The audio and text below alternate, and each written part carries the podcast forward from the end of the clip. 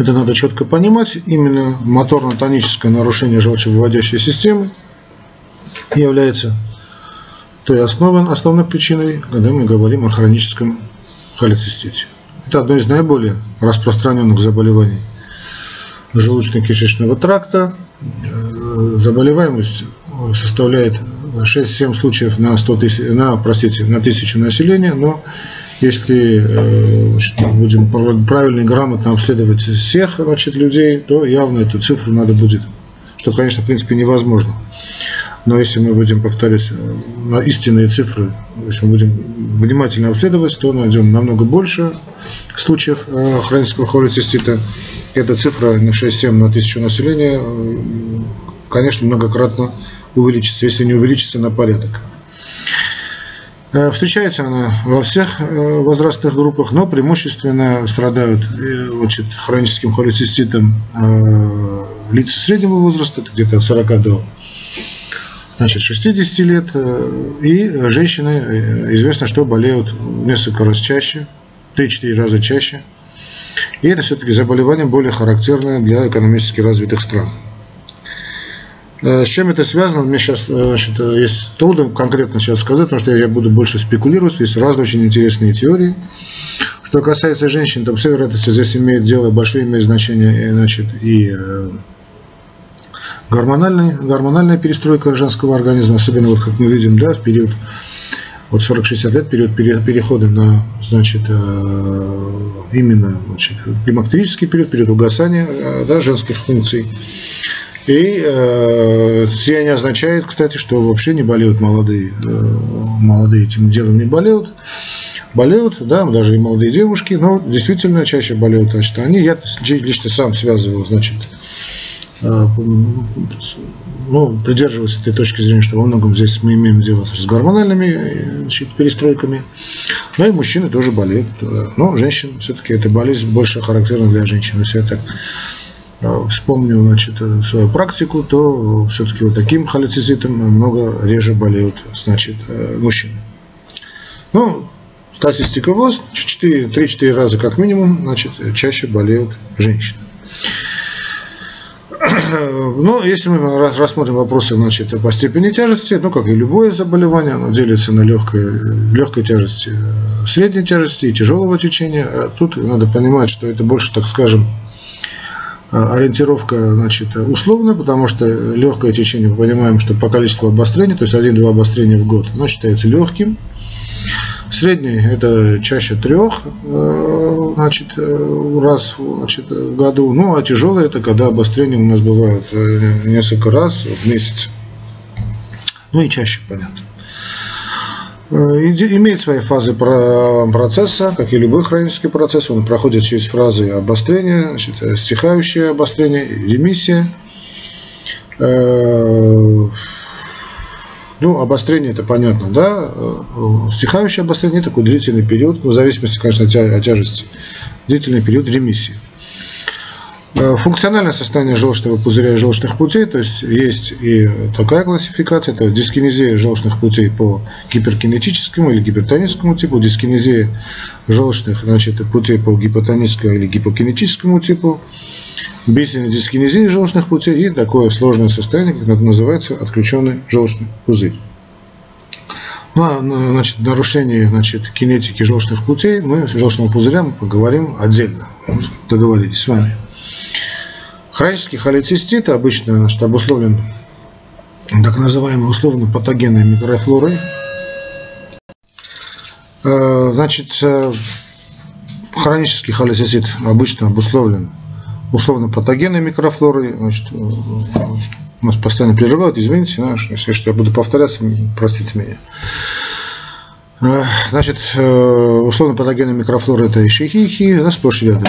Стрептококи, стафилококи, э, самые частые. Ну, много реже у нас протеи, ну, тоже бывает, но реже.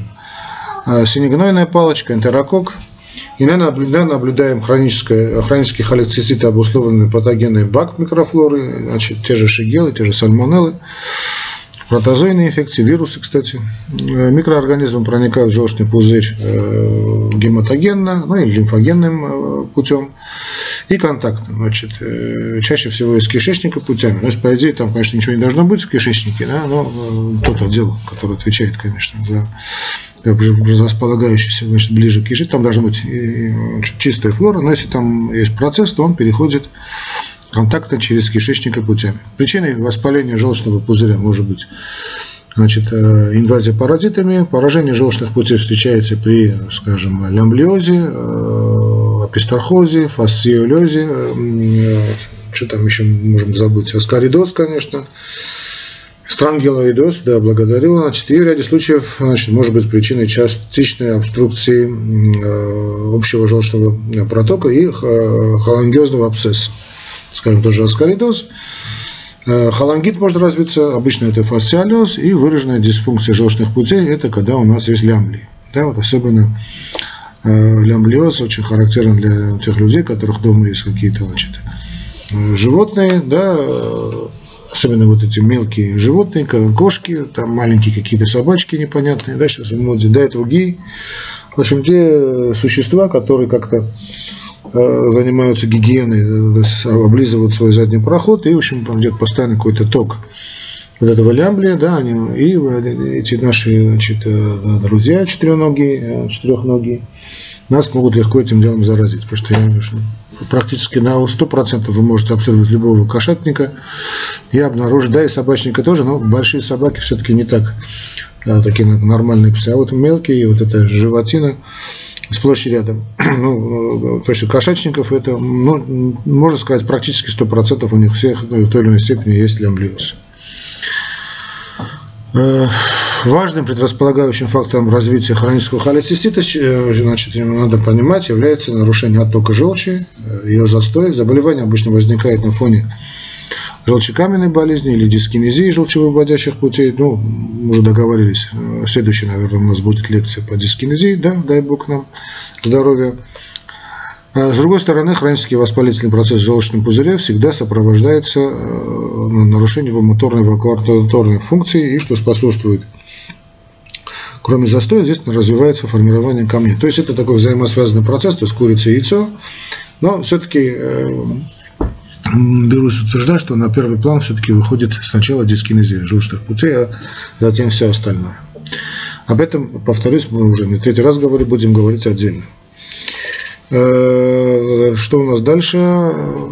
Значит, ну, алиментарный фактор, понятно, огромное значение формирования заболеваниями – это алиментарный фактор. Я э, значит, э, знаю, что очень, очень много придается этому алиментарному фактору значения много говорится о том, что вот нерегулярное питание э, очень с большими интервалами значит, между приемом и пищей, э, очень тяжелая обильная еда на ночь, значит, способствует этому делу, да, тут другое дело, какая именно еда, но очень не принципиально, потому что именно обильная еда, тяжело перевариваемая, да, я, ну, считается. Я-то немного другого мнения, но в любом случае, значит, э, обильная еда, особенно на ночь, да, способствует тому, что значит, развиваются это явление, значит, в той или иной степени значит, дискинезии, затем значит, в общем, развитие холецистита, так скажем, и избыток мучных и сладких продуктов. Все это все вызывает, значит, да и недостаток клетчатки, все это вызывает, конечно, значит, снижение pH желчи, нарушение так называемой коллоидной стабильности, все это правильно.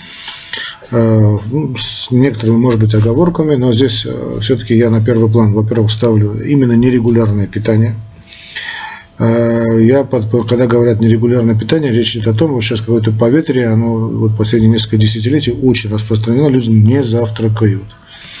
Вот люди, которые не завтракают, да, вот, э, вот спросите своих, значит, там, я не знаю, соседей, друзей, членов семьи, да и за собой понаблюдайте, в гарантированно, значит, я вам просто гарантирую, если 5 лет, значит, отсутствие завтрака, и у вас уже гарантированно имеется проблема с желчными путями. Я просто говорю гарантированно. Поэтому завтрак должен то есть, выходить на первый план. А поздний прием пищи, а, это сейчас как-то оспоривается, да, потом есть правильный прием пищи на ночь, да, тот же биотический ужин, да, э, так что тут не суть важно, тут очень важно именно, именно позавтракать. И э, вот Знаем, да, нашу, нашу позицию перед приемом пищи, особенно завтрак, два стакана теплой воды и обязательный завтрак.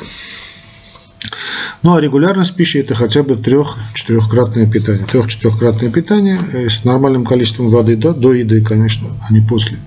Вот это лучшая профилактика любого поражения желчных путей.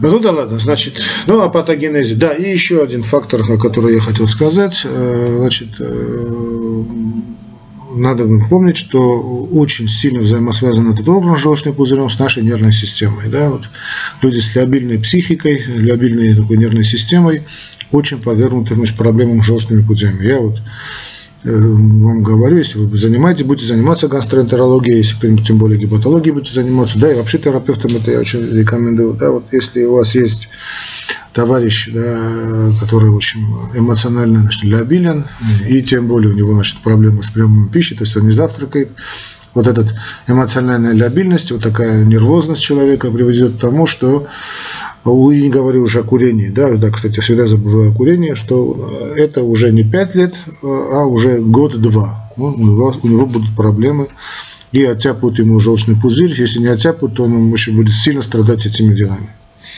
Поэтому отсюда первый вывод. Значит, во-первых, отказ от курения, во-вторых, значит, ну, успокоить нервную систему невозможно, потому что это такой психосоматический тип личности, но э, надо просто иметь это в виду, и регулярное питание это будет профилактикой.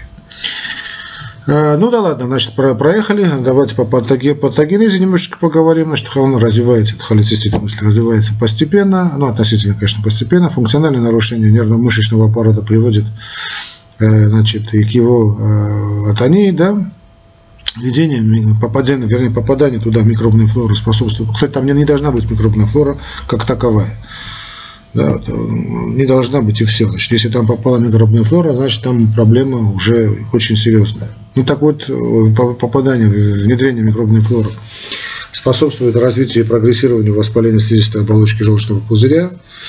При дальнейшем прогрессировании значит, этого патологического процесса воспаления распространяется на послизистую, мышечные э, слои э, значит, халедоха, где развиваются значит, воспалительные инфильтраты э, и идет значит, ну, пролиферация соединительной ткани, разрастание.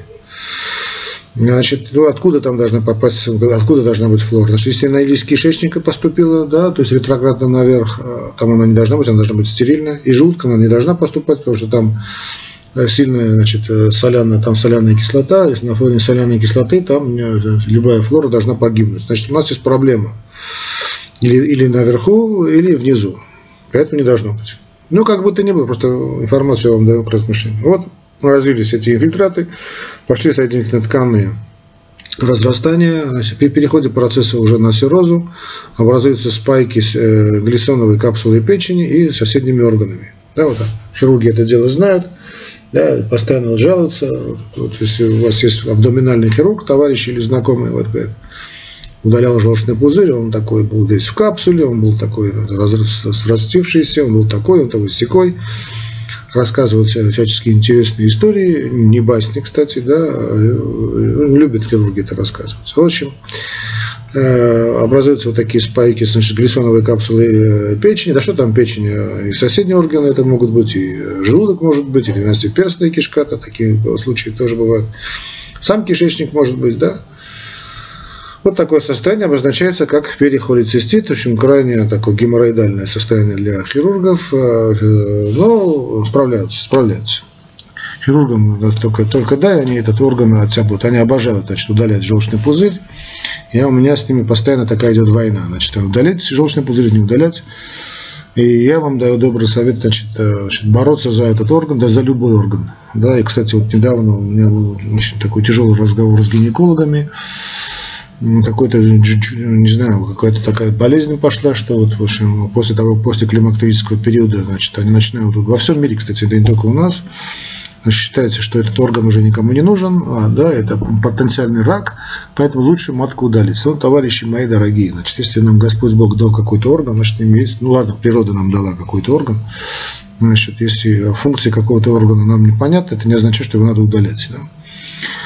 Э, мой добрый вам совет. Вот то же самое касается желчного пузыря. Вот, э, за 30 лет практики я наблюдал гигантское случай, просто гигантское количество случаев. Это не может быть простым совпадением. Когда вы удаляете желчный пузырь, а затем в течение какого-то времени, это может быть даже месяц, могут быть годы, но что-то такое нехорошее у этих больных появляется, кроме, значит, само собой разумеющихся язв, да, потому что нет желчного пузыря, значит, язв по всему протяжению значит, кишечника, тонкого, толстого кишечника, ну, кончая онкологией. Причем совершенно непонятной онкологией, потому что надо думать, гадать, откуда эта онкология. Я лично думаю, что желчный пузырь обладает, кроме всего прочего, кроме чисто такой тупой моторной функции, да, накопления и удаления желчи, и другими важными функциями, которых мы пока не знаем. Это тоже касается и матки. Поэтому боритесь за этот орган. Но если понятно, если там пошла гангренозная, там, флегмонозно-гангренозная стадия, поздно пить боржоми. Хотя некоторые авторы и флегмонозные держат. Очень интересные есть методики, да, но когда понятно, когда идет гангренозная холецистит, там уже ждать не приходится. Э, ну да ладно, значит, э, помимо катарального воспаления, значит, э, а это катаральное воспаление, катаральный холецистит, вы знаете как, я вообще думаю, что катаральный холецистит, как и катаральный аппендицит, есть практически у всякого, у каждого любого человека, да? практически. Так вот, помимо катарального процесса, вот на, на фоне, на, на, этапе катарального процесса, значит, многое можно сделать, да, не прибегая к помощи ножа.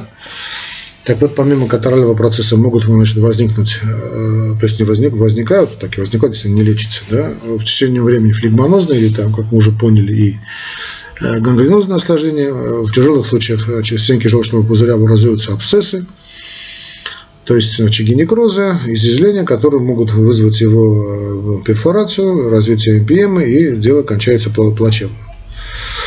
Но гангренозная форма возникает относительно редко, возникает все-таки при значит, попадании здесь анаэробных значит, инфекций, то есть дело очень плохо, что приводит к гнилостной деструкции стенок желчного пузыря. И тут, конечно, значит, мы прибегаем к помощи наших э, товарищей по оружию, ну, они нас товарищами не считают, то есть к хирургам. Да?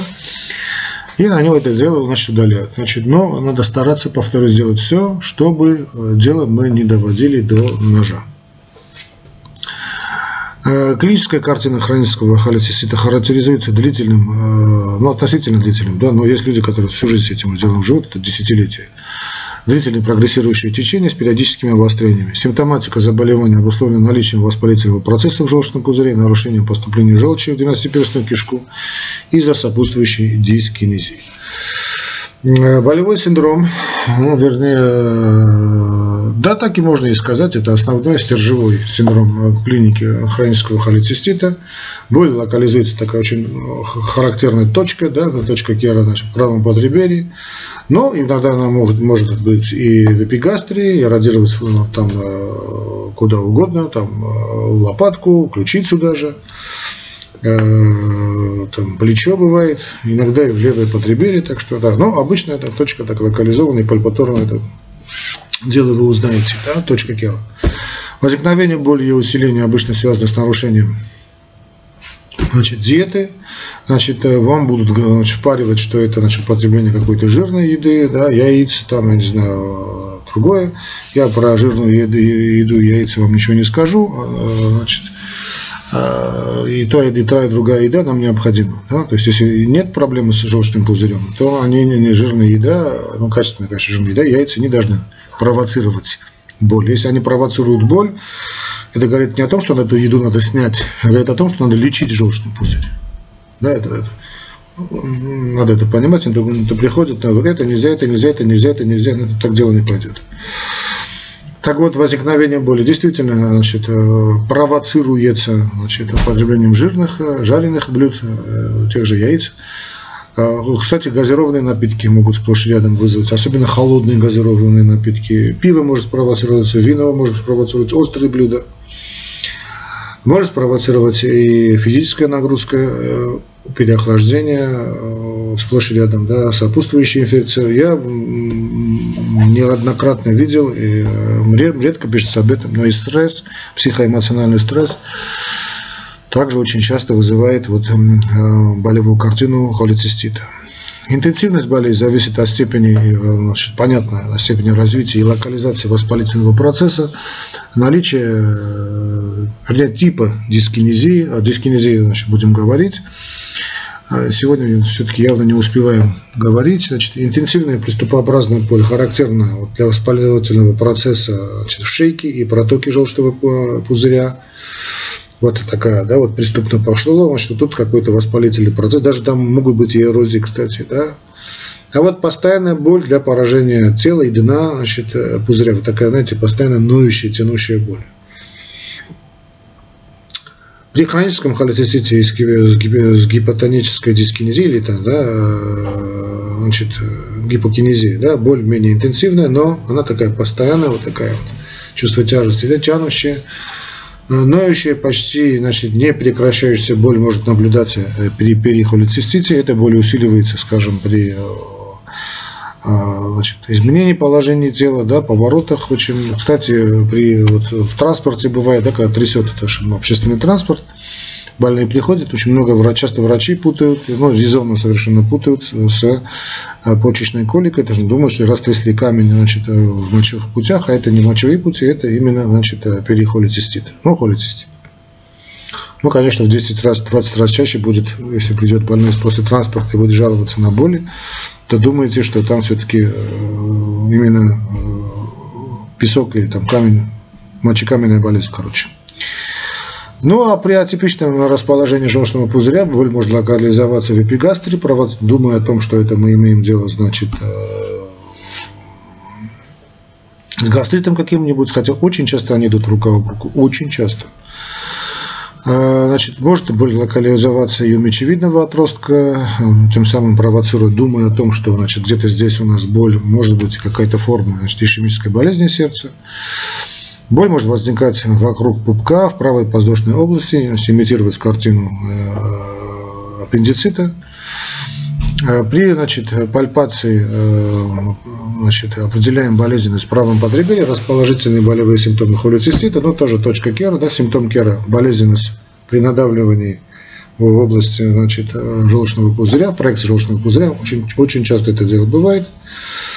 Э, симптом Мерфи, это не тот Мерфи, значит, э, это значит, резкое усиление болезненности при пальпации желчного пузыря на вдохе. Вот, вот, просите больного вдохнуть, вот на вдохе ну, понятно, значит, э, усиливается боль. Это не законом Мерфи, значит, симптом Мерфи не имеет никакого отношения. Но симптом Ортнера, в русскоязычной литературе говорим Грекова Ортнера, я тоже говорю Грекова Ортнера, это болезненность в зоне желчного пузыря при поколачивании по реберной дуге справа. Значит, бьете по реберной дуге, ну, так, да, древний такой симптом. Уже не одно поколение врачей это знают, симптом Грека-Вортнера.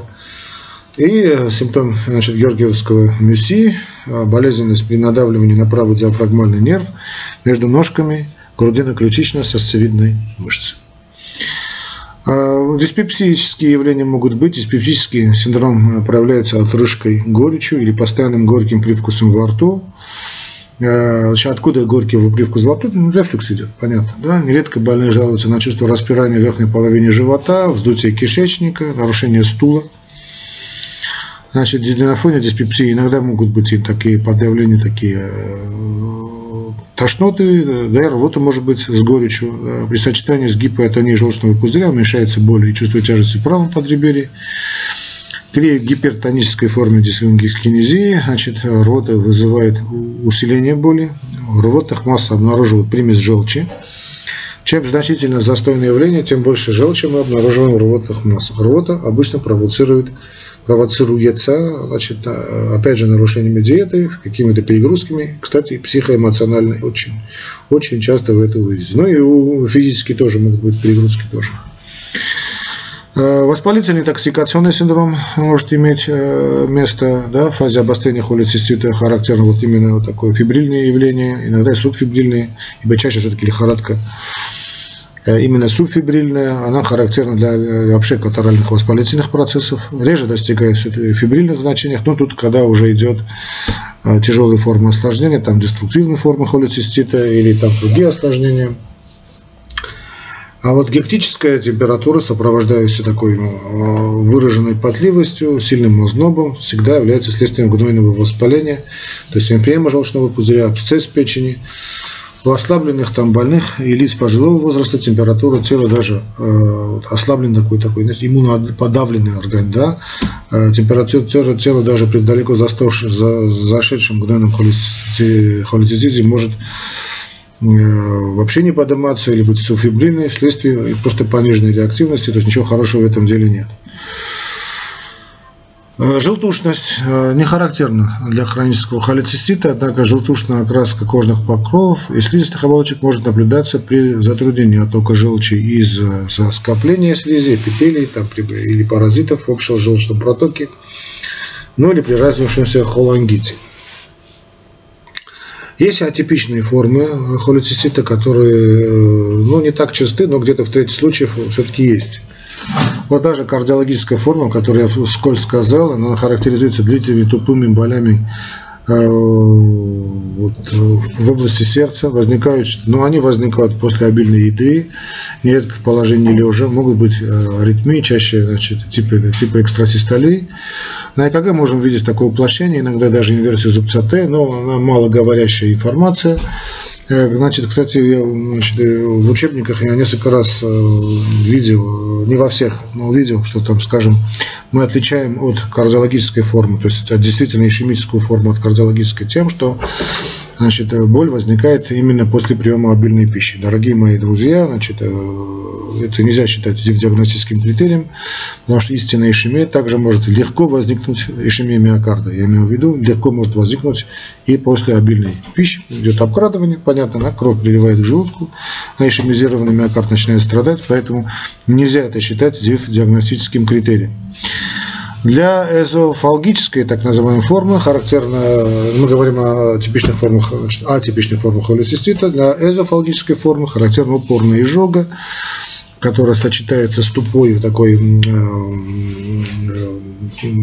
болью, дискомфортом за грудиной. После обильной еды может появиться чувство вот такого Э, болезненного кола за грудиной, э, боль длительная, изредка могут возникать легкие затруднения при прохождении пищи по пищеводу.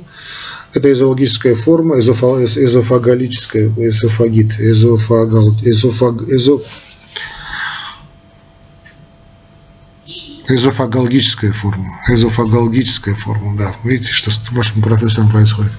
Эзофагологическая форма. Вот эта эзофагологическая форма, она достаточно распространена. И э, может быть и идти и со спазмом пищевода, может она идти, и может идти с какими-то грыжей, может быть, пищевода, да, но может быть и то, и другое. Вот такое чувство кола, особенно после приема пищи, обильной пищи. Очень неприятная боль. Ну а кишечная форма проявляется малоинтенсивной, четко нелокализованной, боли по всему животу, вздутие, склонность значит, к запору. Ну, классика. То есть похоже на кулит, и я вам скажу, что обычно значит, отдельно нет такого заболевания, исключительного заболевания поражения желчного пузыря. Обычно мы имеем дело с гастроэнтероколитом, просто на первый план выходит явление холецистита. Не бывает исключительно э, значит, изолированные формы холециститов. Они обязательно идут, обязательно идут с той или иной формой гастроэнтероколита, повторюсь, просто клинически превалирует э, явление холецистита. То есть не надо думать, что вы его оттяпали, этот орган, это я хирургам говорил, и дело закончено. Да и терапевтам тоже это значит, посылаете больного на удаление значит, желчного пузыря, но понимаю, что там дальше некуда, я надеюсь, эта форма, не надо думать, что все, все проблемы прошли. Наоборот, некоторые проблемы как раз становятся более острее. Э, диагностика, значит, в анализе крови и фазе обострения, понятно, мы обнаружим увеличение сои, нейтрофильный лейкоцитоз, двиг формулы, лейкоформулы влево, ну, эозинофилия. При осложненных формах сыворотки крови могут увеличиваться уровни билирубина, холестерина, трансаминаз.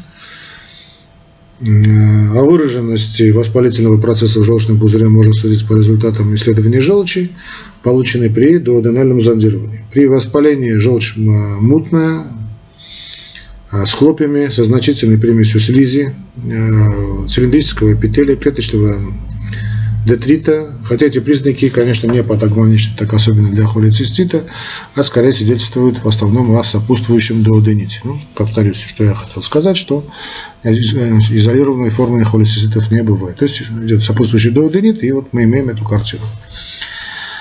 А, обнаружение большого количества эозинофилов при микроскопическом исследовании желчи может косвенно указывать на паразитарную инвазию.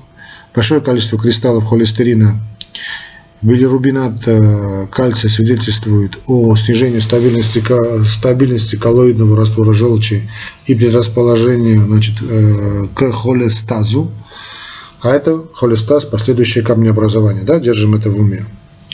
Бак исследования всех порций желчи позволяет установить этиологию воспалительного процесса и чувствительность этой э, значит, микрофлоры к тому или иному антибиотику.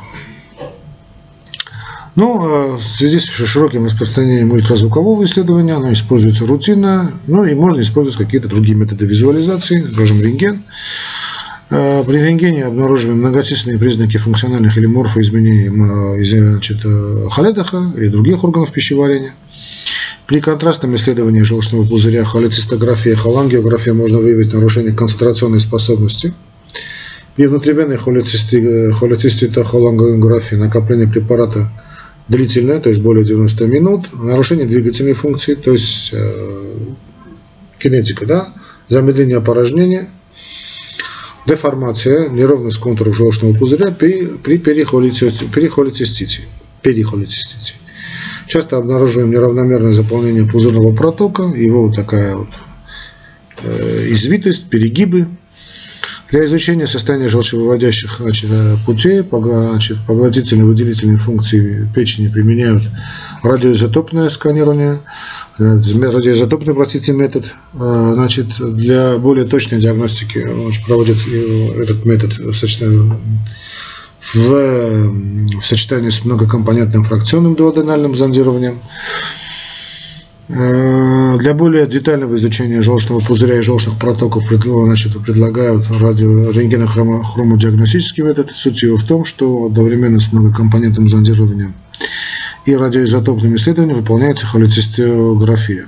Но сопоставление результатов позволяет судить об изменении положения, формы, величины, структуры и тени желчного пузыря. Хотя все, честно говоря, это Э, от лукавого, то, что можно обычным ультразвуковым исследованием понять, чем мы имеем дело. Что мы человек, имеем, э, поел человек, изменился, сократился желчный проток и прочее. Но крутые клиники это себе дело позволяют, э, крутые гастроэнтерологи знают больше, чем я, я далек от этого. Как бы то ни было, основной метод диагностики холецистита – это УЗИ, да, который позволяет не только установить отсутствие конкрементов, но и оценить сократительную способность и состояние стенки желчного пузыря, значит, о хроническом холецитите свидетельствует ее утолщение, то есть стенки, да, более 4, некоторые авторы говорят 5 миллиметров. Ну, 4-5, так скажем. А при хроническом холецистите часто определяют утолщение и склерозирование стенки холедаха, его деформации. УЗИ не имеет противопоказаний, может легко применяться во время острой фазы заболевания. Что, здесь что и делают? При повышенной чувствительности к контрастным веществам незаменим при беременности и нарушении проходимости желчевыводящих путей. То есть УЗИ всегда тут на первом плане. При повышении концентрации билирубина в сыворотке крови более 5,1 микромоль на литр и клинически проявленные желтухи для выявления причин проводят значит, эндоскопическую ретроградную а, панкреатинохохолангиографию, ну, РПХГ.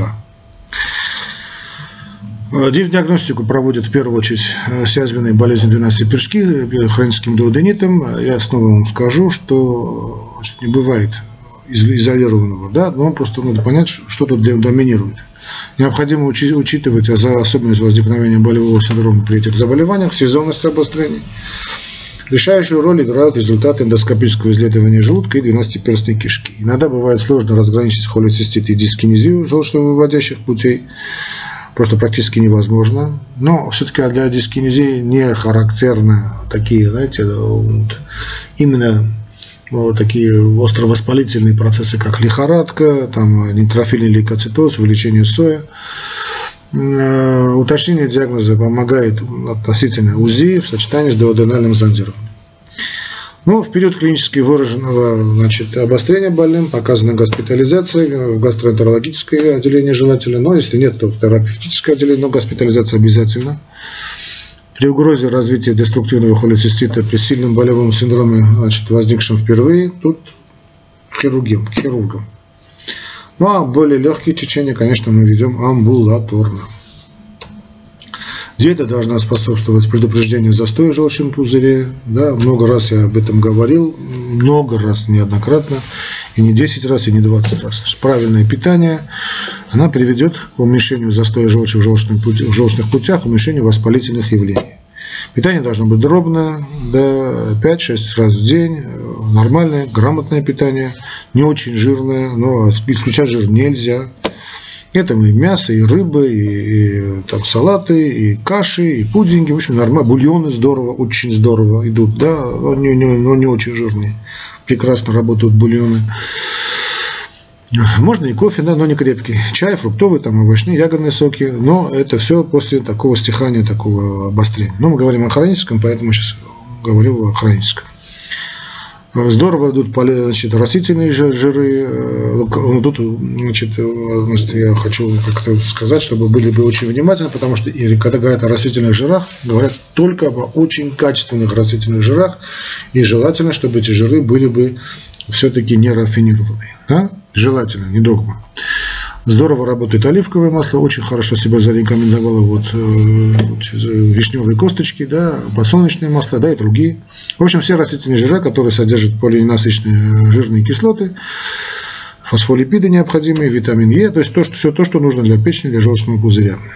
Полиненасыщенные жирные кислоты способствуют, как известно, нормализации обмена холестерина, э, участвуют в синтезе простагландинов, разжижающих желчь, повышают сократимость вернее, сократительную способность желчного пузыря. Грамотное количество белка и растительных жиров в диете повышают холестериновый индекс, и таким образом уменьшается вот эта литогенность желчи. Что касается, собственно, препаратов, да, и медикаментозной терапии, то она определяется фазой заболевания, выраженностью клинических проявлений – ну, в первую очередь, конечно, мы говорим о болевом э, синдроме, но и диспепсии тоже. Характер дискинезии, об этом потом поговорим. Проводится комплексная терапия антибактериальными, противовоспалительными, э, нормализующую моторику желчевыводящих э, путей препаратами. Значит, что касается антибактериальной терапии, она назначается в случаях, значит, когда имеются клинические и лабораторные данные, подтверждающие активность воспалительного процесса в холедехе. Выбор препарата зависит от вида возбудителя, выявленного при посеве желчи, его чувствительность к антибактериальному агенту, а также способность антибактериального препарата проникать в желчь и накапливаться в ней. Ну, есть специальная группа антибиотиков, сейчас я уже не буду их перечислять, но продолжительность лечения, согласно различным авторам, от недели до двух при необходимости после какого-то перерыва лечения повторял. Там обычно там делают 7 дней, 10 дней, 3 дня делают перерыв, опять там недельку назначают. Ну, есть схемы. Если хотите узнать схемы, то значит, э, вбейте просто в Google и узнаете, какая антибактериальная терапия проводится при э, холециститах. Пожалуйста. Но я добрый совет, значит, сочетать препараты с желчегонами, да, и э, какими-то другими препаратами. Я очень люблю назначать УДХК, урусодезоксихолевую кислоту, вы знаете, да, просто я по личному опыту уже сколько лет, ну не лет, да, но да, очень хорошие результаты получаю. Ну, при необходимости назначается и анти, значит, э, паразитарная терапия, так что при лямблиозе, понятно, это значит, метронидозол, при апистархозе, там, фастилезе, конархозе, там, празиквантель, ну и так далее. Сейчас мы об этом говорить не будем. Как, -то не, как бы то ни было, желчегонные препараты, физиотерапевтическое лечение миниводы назначают в зависимости от вида сопутствующей дискинезии. Она бывает всегда. Ну, о дискинезии будем говорить завтра. И, наконец-таки, рассматривается вопрос хирургической коррекции, то есть где там коррегировать уже нечего, значит, удаление. Хирургическое лечение показано при часто рецидивирующем течении с развитием спаечного процесса, с исходом сморщенных желчных пузырей, да, что приводит к выраженному нарушению высократительной функции. Отключенном желчном пузыре развитие осложнений водянки, МПМ, тут уже не, осложнение, не, значит, не оспаривается, и хирурги берут на стол. Ну, а осложнение – это гонойное деструктивное изменение значит, желчного пузыря, это МПМ, значит, перфорации, что приводит к развитию перитонита и формированию желчных свещей. Перихолицистит вызывает э, Значит, э, перихолицистит вызывает развитие спаек, деформация желчного пузыря, вследствие этого нарушение его функций, возможно воспаление вернее, простите, вовлечение в это воспаление значит, соседних органов, э, холангиты, гепатиты, панкреатиты, там, папиллиты, развитие механической желтухи, формирование водянки желчного пузыря. Что касается прогноза, то прогноз при адекватном лечении обострения очень удовлетворительный. Грамотная диета, грамотный прием значит, жидкостей, э, у ДХК физическая активность все приходит в норму. Трудоспособность удается восстановить а необходимость оперативного вмешательства бывает очень редким. Крайне редко. Ну ладно. А дискинезия, значит, завтра? Дай Бог, дай Бог. Всего вам доброго, дорогие друзья. Мы с вами обязательно продолжим. До свидания.